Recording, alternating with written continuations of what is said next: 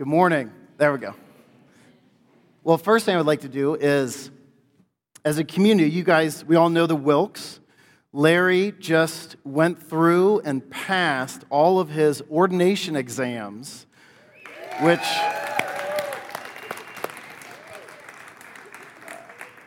Which is really significant. It's not a light exam, it's five written exams. Each of them take between two to three hours.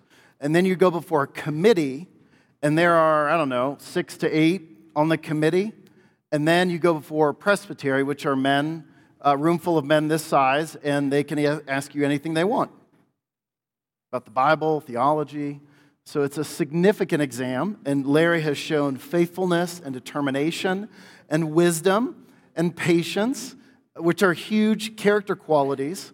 And uh, so it's really exciting. This moves them further down the road to move to England to help with an existing church there. So if you want to know more about that, I know you could talk to them after the service, though. Don't go over now. Um, and they would love to explain more. Uh, if you have your Bibles, turn to the book of Hosea. If you do not, blue and white Bibles, it's page 489, I think. Um, we're going to look at three chapters this morning. I'm not going to read them all. Just going to give some little, uh, we're just going to skip some, some stones through these chapters. Uh, otherwise, when we read prophecy like this, sometimes we can just get lost because this is for Israel and there's, uh, it's for a time, and we can get lost in some of the complexities. But again, just a quick overview of the book of Hosea. Um, Hosea is called as a prophet, and God called him to uh, prophesy uh, coming judgment toward the nation of Israel. And as an extra calling, he was also called to marry a woman named Gomer, and she would be adulterous, and they would have children. She would live with other men, and it was an example, an illustration of Israel and their rebellion against God. Homer and or Gomer. Oh man, I've said that every Sunday, haven't I? Someone said it's like when you blend like famous couples together. I don't know what, you know, anyway, we'll move on. Can't think of a famous couple. Brad, Brangelina, is that it? Okay. Yeah, that's in my notes. Brangelina. Anyway, you know what I'm talking about. Hosea, Gomer, Hosea pursues her. God pursues his people. God pursues rebellious Israel. In her rebellion, God moves toward her. So we're going to look at three chapters. So this book, the narrative part of this book, Hosea and Gomer, that story takes up the first three chapters. When you get to chapter 4 through 14, those are taken up with uh, Hosea proclaiming God's coming judgment on this nation unless they repent and turn from their sin. So let me read just uh, the introductory verse in chapter 5 of this book. It begins, and we see who this judgment is coming, this message of judgment, who's this coming toward. Hear this, O priests. Pay attention, O house of Israel. Give ear, O house of the king, for the judgment is for you. This coming judgment is for the leaders of this nation and for this nation because of their rebellion. Judgment from God in the Bible usually brings up some uneasiness to say it lightly. Uh, even those here who trust in Jesus, when we read about God's judgment, we feel uneasy about it. And there are many people who see, read passages of, of God's judgment, and it just turns them off to a God uh, that would have any kind of judgment or justice. I've never heard anyone complain about reading the Bible and saying that God is loving, and that's offensive to me. It's usually that God is, there's wrath and judgment coming from that God. I have no interest in knowing who He is. Why does God's justice bring such anger when it is honorable to fight for justice in our culture? Why are people offended? And you might be sitting here saying, I'm offended when God proclaims judgment. Why is that offensive? When in our culture, in the last 30 or so years, it has become very popular to fight for justice. What is offensive about God doing the same thing? It's honorable in, all, in our culture to fight and protect the innocent, but somehow for God to do that in His grace, it is offensive. And many people with this view would say God is unjust to judge. And so any wrath God shows, it just displays that He's cruel. For true, real love to exist, there has to be justice in that love. There has to be a dose of justice and even of wrath. Real love must include both affection for and defense against. You're protecting the person you love from something. Imagine you're in your house or you're in someone's house and you have, there are children in the home and you hear the front door break violently, and you hear intruders coming in, yelling, screaming, um, what is your first reaction? Your reaction not only is fear, but your fear drives you to something. Your fear drives you to stop what is unjust. And that is because you love kids, you love people, you understand the destruction that can come. For those of us here in this room, this is just a story. This is the reality for a lot of people in this world. This is their story. It is a wonderful thing that the God of the Bible is a just God. Scott Sauls says to accept that God is a lover but not a judge is a luxury that only the privileged and protected can enjoy. When you live in a place that is not safe, and protected. When you live in a place where innocence is taken, abuse is rampant, violence is part of everyday life, you take peace in a God who is just. God talks about wrath and judgment because he desires that we never have to taste it. Uh, God is not a God who wants to give judgment to squelch someone. Well, we see in this chapter, God is giving a coming judgment toward Israel because he wants them to see and know redemption. So God is not cruel because he's offering redemption this whole time to this nation of Israel. And they continually do not listen. And they run from this. Although Israel had forgotten God, God had not forgotten her. We see that God remembers his people. Even in his coming judgment, he remembers his people, he pursues his people. Our uneasiness about God being just is really that he confronts our desire of autonomy. And I think this is what I just mentioned when you and I fight for justice, for freeing the innocent and abused, um, we feel autonomous in that. What you have here in this story is God's bringing judgment against Israel. Israel fighting against that because they want to be autonomous. They don't want to be accountable to anybody. And this resonates with you and I because this is one of our battles. We want to be autonomous. And, and reading that God judges and He's just and He has a perfect law and He created us, automatically we are not autonomous. We are accountable to this. And to a God who is gracious even in his judgment and justice. God confronts our desire for autonomy. If there is a God, then we're not alone. And then the God of the Bible interacts with humanity, and we are known by him. So not only are we not alone, we're not autonomous, the, the God of the Bible is a relational God. That means he knows us. Desire to be known, but also there's a fear of being known. I think the nation of Israel wrestled with this. In one sense, they wanted to be known by God, but they wanted to be known by God on their own terms. And part of the term was we want to be autonomous. We, do, we don't want any accountability over or against us. When we live autonomously, uh, we have a protected space that we believe that we are in control of. I don't have to believe God or love uh, or his love uh, to work through things. I can just work through things as an individual, and I do not have to address why I'm here, what, what values me as a person. Am I made in anyone's image? You don't have to address any of those things. And that may, may seem like there's some peace in that, but to understand the peace in that only exists in your autonomous world. Your peace in that autonomy does not exist with the God who made you.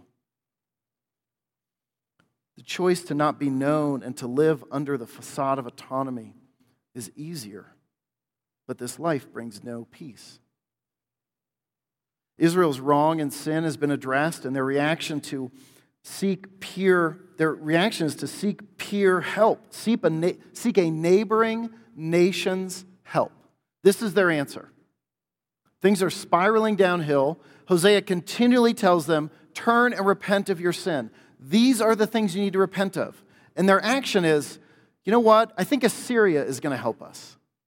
I think another nation, if we call them, they're going to they're going to come and help us because they're similar to us. And they sought help from Assyria. Chapter 5 verse 13. Ephraim went to Assyria.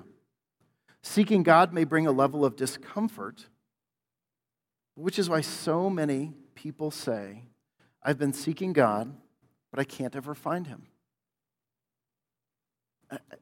This, I imagine, is some of Israel's struggle. They say, We are seeking God, but he's not meeting us. He's not here. We don't find him. They have found him. They just don't want to listen to him because he's uncomfortable for them. And this may be your story that you want God to fill certain expectations of your life, and you say, I'm going to seek God, and I seek him, and I can't ever find him. Because you need to be open as, a, as someone made in God's image to be confronted by who God is. And your expectations need to be addressed. We realize God is God and you are not. So, what does that look like when God confronts your expectations of who He is?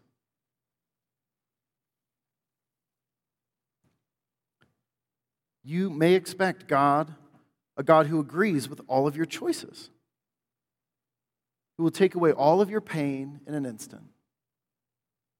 And that's your expectation. When that expectation is not met, you get frustrated and say, Well, God must not exist because He didn't meet my expectations. There's an academic, uh, Brene Brown. Many of you have probably read her uh, books or listened to some of her uh, lectures. There's a short little video that is out on her coming, uh, returning to the church and returning to faith. And in this video, it's four minutes long. Um, she says she thought returning to the church and returning to faith would be like an epidural, that she would enter the doors and all the pain and heaviness and brokenness she feels would just magically disappear. And she went in and she realized there's no epidural. But what she realized, and she says this is even more significant. She says, church and faith is like a midwife where they're going to really address yes, something's going on here, and I'm here with you, and you need to push, and it's going to hurt. And she says, that is more valuable than what she expected to have an epidural and numbness because she's realizing what a community of faith actually looks like. Our expectations of God and walking with Him need to be addressed. And this is what God is addressing through Hosea to the nation of Israel. God has a defined, unchangeable character. God exists with or without our own existence. God's laws reveal who He is. And even Israel, these people that are continually in rebellion, they had a history of God meeting them and caring for, for them and carrying them and leading them and providing for them. This was their history. But they got stuck in this cycle of operating in a whole different economy, an economy of religion.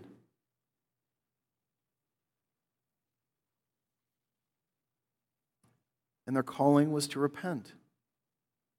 Why is it so hard for you to accept God as who He is? Why is it so hard for you and I to accept God as a just judge? Why is it so hard when we feel this joy and passion and desire to fight for justice here that somehow we're offended that God fights for cosmic justice? Why is that so offensive? If God fights for cosmic justice, He does it through Jesus. And He brings peace through Jesus. Verse 4 says, uh, chapter 5, verse 4 their deeds do not permit them to return to their God. For the spirit of whoredom is within them, and they know not the Lord. We begin to see their issue. Their issue is their deeds do not permit them to, to see the Lord, and there's a spirit of rebellion that is in them. Both of these things need to be dealt with. But it's much easier just to deal with the outward acts these evil deeds of selfishness or sin and leave the heart and desire alone. And this is Israel's struggle because this is all they want to deal with. All they want to deal with is their external sin and they want to stop it.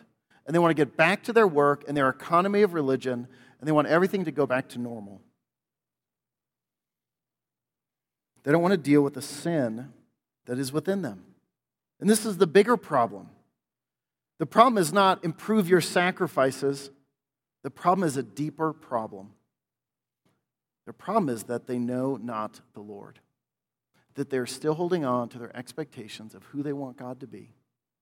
And they are wearing themselves out in religious activities, saying, God must meet us. We celebrated a baptism in the first service. And this baptism is a sacrament. And it is really is meaningless if there's no redemption. Baptism is meaningless unless there Jesus meets someone and there's a heart change and someone knows under, someone understands repentance and forgiveness of sins and has active faith in Jesus. Only then can they look back at their baptism and say, I understand how God was with me through the maze of my life, then your baptism means something. If you don't have that, it is just a religious activity, something to take time. We laugh at a cute little baby, we see some water. What we desire in a baptism is that this child will grow and know the Lord. That's what we desire, that they grow and they will know faith as they're involved in our community of faith and not just be caught up with religious activities. Israel's a nation working hard, but working hard at all the wrong things.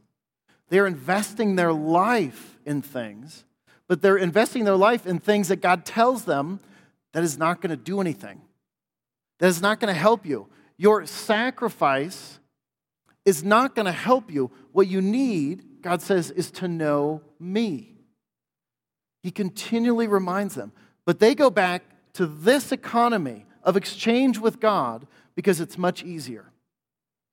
Let's get exhausted giving sacrifices. Let's wear ourselves out trying to do things for God.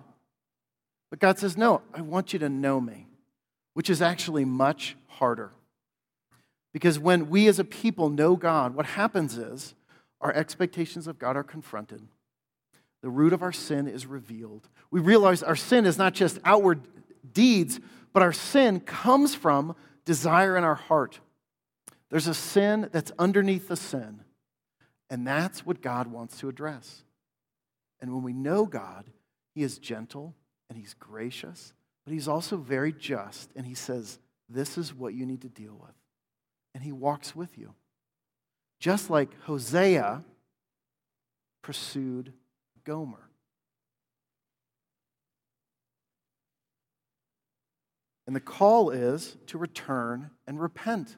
This is God's simple call to the nation of Israel chapter 5 at the end, verse 15, through the first three verses of chapter 6 say, First, it's God talking, I will return again to my place. And until then, their guilt, uh, excuse me, until they acknowledge their guilt and seek my face, and in their distress, earnestly seek me. He says, I want you to seek me. And then it's Hosea talking, Come, let us return to the Lord, for he has torn us, that he may heal us. He has struck us down, that he may bind us up. Do you see that? The purpose of this judgment and these people seeing what a just God does is that they would turn and repent and they would know the God who made them. Chapter 2, after two days, or verse 2, he will revive us. On the third day, he will raise us up that we may live before him. Let us know, let us press on to know the Lord, and his going out is sure as the day as the dawn. He will come to us as the showers, as the spring rains that water the earth. God brings judgment so he can heal them. Because they are stiff necked people, and they, have, they embody the same characteristics that you and I embody as being stiff necked people who enjoy autonomy and don't like to be told what to do. And God calls them to repent. The intent of God displaying his judgment is so the relationship would be restored all along in this book, God says, Turn and repent. I am here. This is his message over and over. Turn and repent. I am here. This is what you're doing. Turn and repent. I am here. The turn comes when sin is acknowledged and mercy received, and God has put back in his place the one that they seek. And then Israel returns to the Lord. And Israel is not asked to work harder, but to return. This is really significant. We create these cycles in our life. You and I sin, and we realize there's a pattern of sin that's beginning. And we create some kind of out for us. And it doesn't work. Well, we think it's going to work next time. It's going to work next time. It's going to work next time. And it never does. And the question should be in our mind is it working for you? Is it working for you? Is Jesus meeting you in that? Is God's Holy Spirit giving you the power to overcome that sin? But the Israelites enjoy that economy and exchange with God so much, they don't want to leave it. They don't want to leave it because, look, someone sacrificing so many things is seen by other people and appreciated. Someone dealing with their heart and their motivation uh, you're getting at the core of who you are as a person. That is hard. This is much easier. God does not say, sacrifice more, and then that's going to please me. He says, no, turn and repent of your sin. Meet me over here.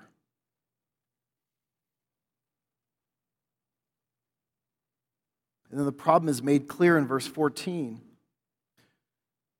They do not cry to me from the heart. Listen, they do not, they do not cry to me from their heart, dealing with who they are as a person, but they wail upon their beds for grain and wine. They gash themselves, they rebel against me. Although I trained and strengthened their arms, yet they devise evil against me. Do you see, even in their repentance, they're working for it. They're not seeing God is meeting them. They wail upon their beds. Even their work of repentance is a visible, anguish, religious work. You, you and I can wail in our beds horrifically. It doesn't say anything inside of us is being dealt with. It just means we can be really loud and yell and scream. But God says, I want to meet you. I want to meet you in your repentance, when you acknowledge your sin, and this is what he's communicating to Israel. Israel, in their repentance, they don't desire any change. Israel comes to repentance the same way they try to come to God work hard in sacrifice, work hard in repentance. True repentance is a deep acceptance that internal change is needed. Israel wanted their sacrifices and offerings and had no interest in faith, love, and knowledge of God. Israel felt more comfortable leaving God and battling over her own identity and significance as a nation because that was comfortable. They had no interest in true redemption, which is really God's purpose of judgment in this book. That they would turn, they would see the weightiness of their sin. In chapter 7, Hosea gives four um, pictures of what has happened to the nation of Israel. Verse 4, so chapter 7, verse 4, they are all adulterers, and they are like a heated oven, whose baker ceases to turn the fire. An oven, what does an oven do? Well, it heats something up so it can be cooked so you and I can enjoy it. Uh, this oven is uneven. It looks like an oven, it's warm like an oven, but it doesn't accomplish what it's supposed to do. Internally, it's broken. Chapter 7, verse 8 a cake not turned, a cake not stirred. It looks like a cake. That's how you make a cake, but it's not stirred enough to actually be a mixed cake. Verse 11 a senseless dove, a dove with no wisdom, a treacherous bow, a, a bow that is self inflicting. So, what God is saying to the nation of Israel is uh, you appear like you are okay. But once you look a little further, God says, You are none of these things. And that correction or redemption is not to work harder, the redemption is to know that God is pursuing them. All of these describe the oven, the cake, the dove, and the bow, describe how sin affected Israel. What were once great and useful things are now useless. What God is desiring of the nation of Israel is repentance of their sin, that they would enjoy what it means to know God and be known by God. And they'd be willing to have their heart addressed. They'd be willing to repent of their sin and to enjoy what true peace really means. In Psalm 51, David writes about what confession of sin really looks like. What is a true confession of sin? It's not wailing in bed, or in our context, it's not saying sorry a whole bunch of times and then buying a present. Repentance is a hard acknowledgement that you and I have done something wrong, and we own it. And in that, we know also, if you've confessed Christ, that you are a child of God, and there is strength and freedom to be able to acknowledge and repent of that sin. David says, Psalm 51, 16 and 17, For you will not delight in sacrifices, or I would give it to you. You will not be pleased with burnt offerings. The sacrifices of God are a broken heart, or a broken spirit, and a broken and contrite heart. This is what Hosea is addressing to Israel. These religious activities will not help you. God says, I want to know your heart. And as God gets to know your heart, that means you're confronted with a just and holy and merciful God. And as your sin is revealed, you are drawn to Him in repentance. And we have seen how hard it is for a people loved by God to walk with Him, the nation of Israel. But we walk the same road. In knowing God, our autonomy is confronted our values are questioned and laid on the table, our control is stripped. And you will take God's promises at His word, or you will continue to make your religious activities the substance of your faith.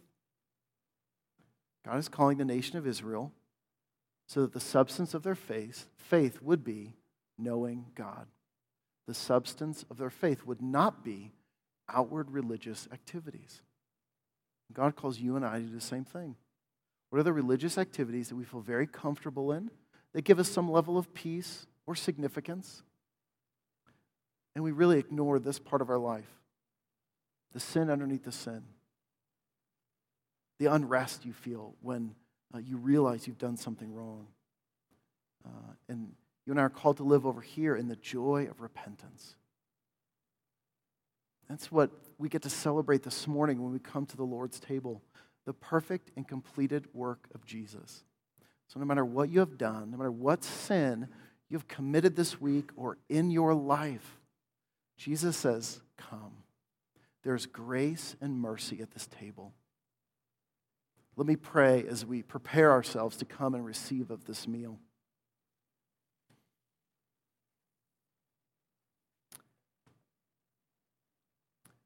Lord God, you are just and righteous, and your judgment is true and swift. And we acknowledge our failure to understand it. We acknowledge our own self centeredness. We pray that you would make us uh, people of justice. And we would understand that our sense of justice comes because we are made in your image.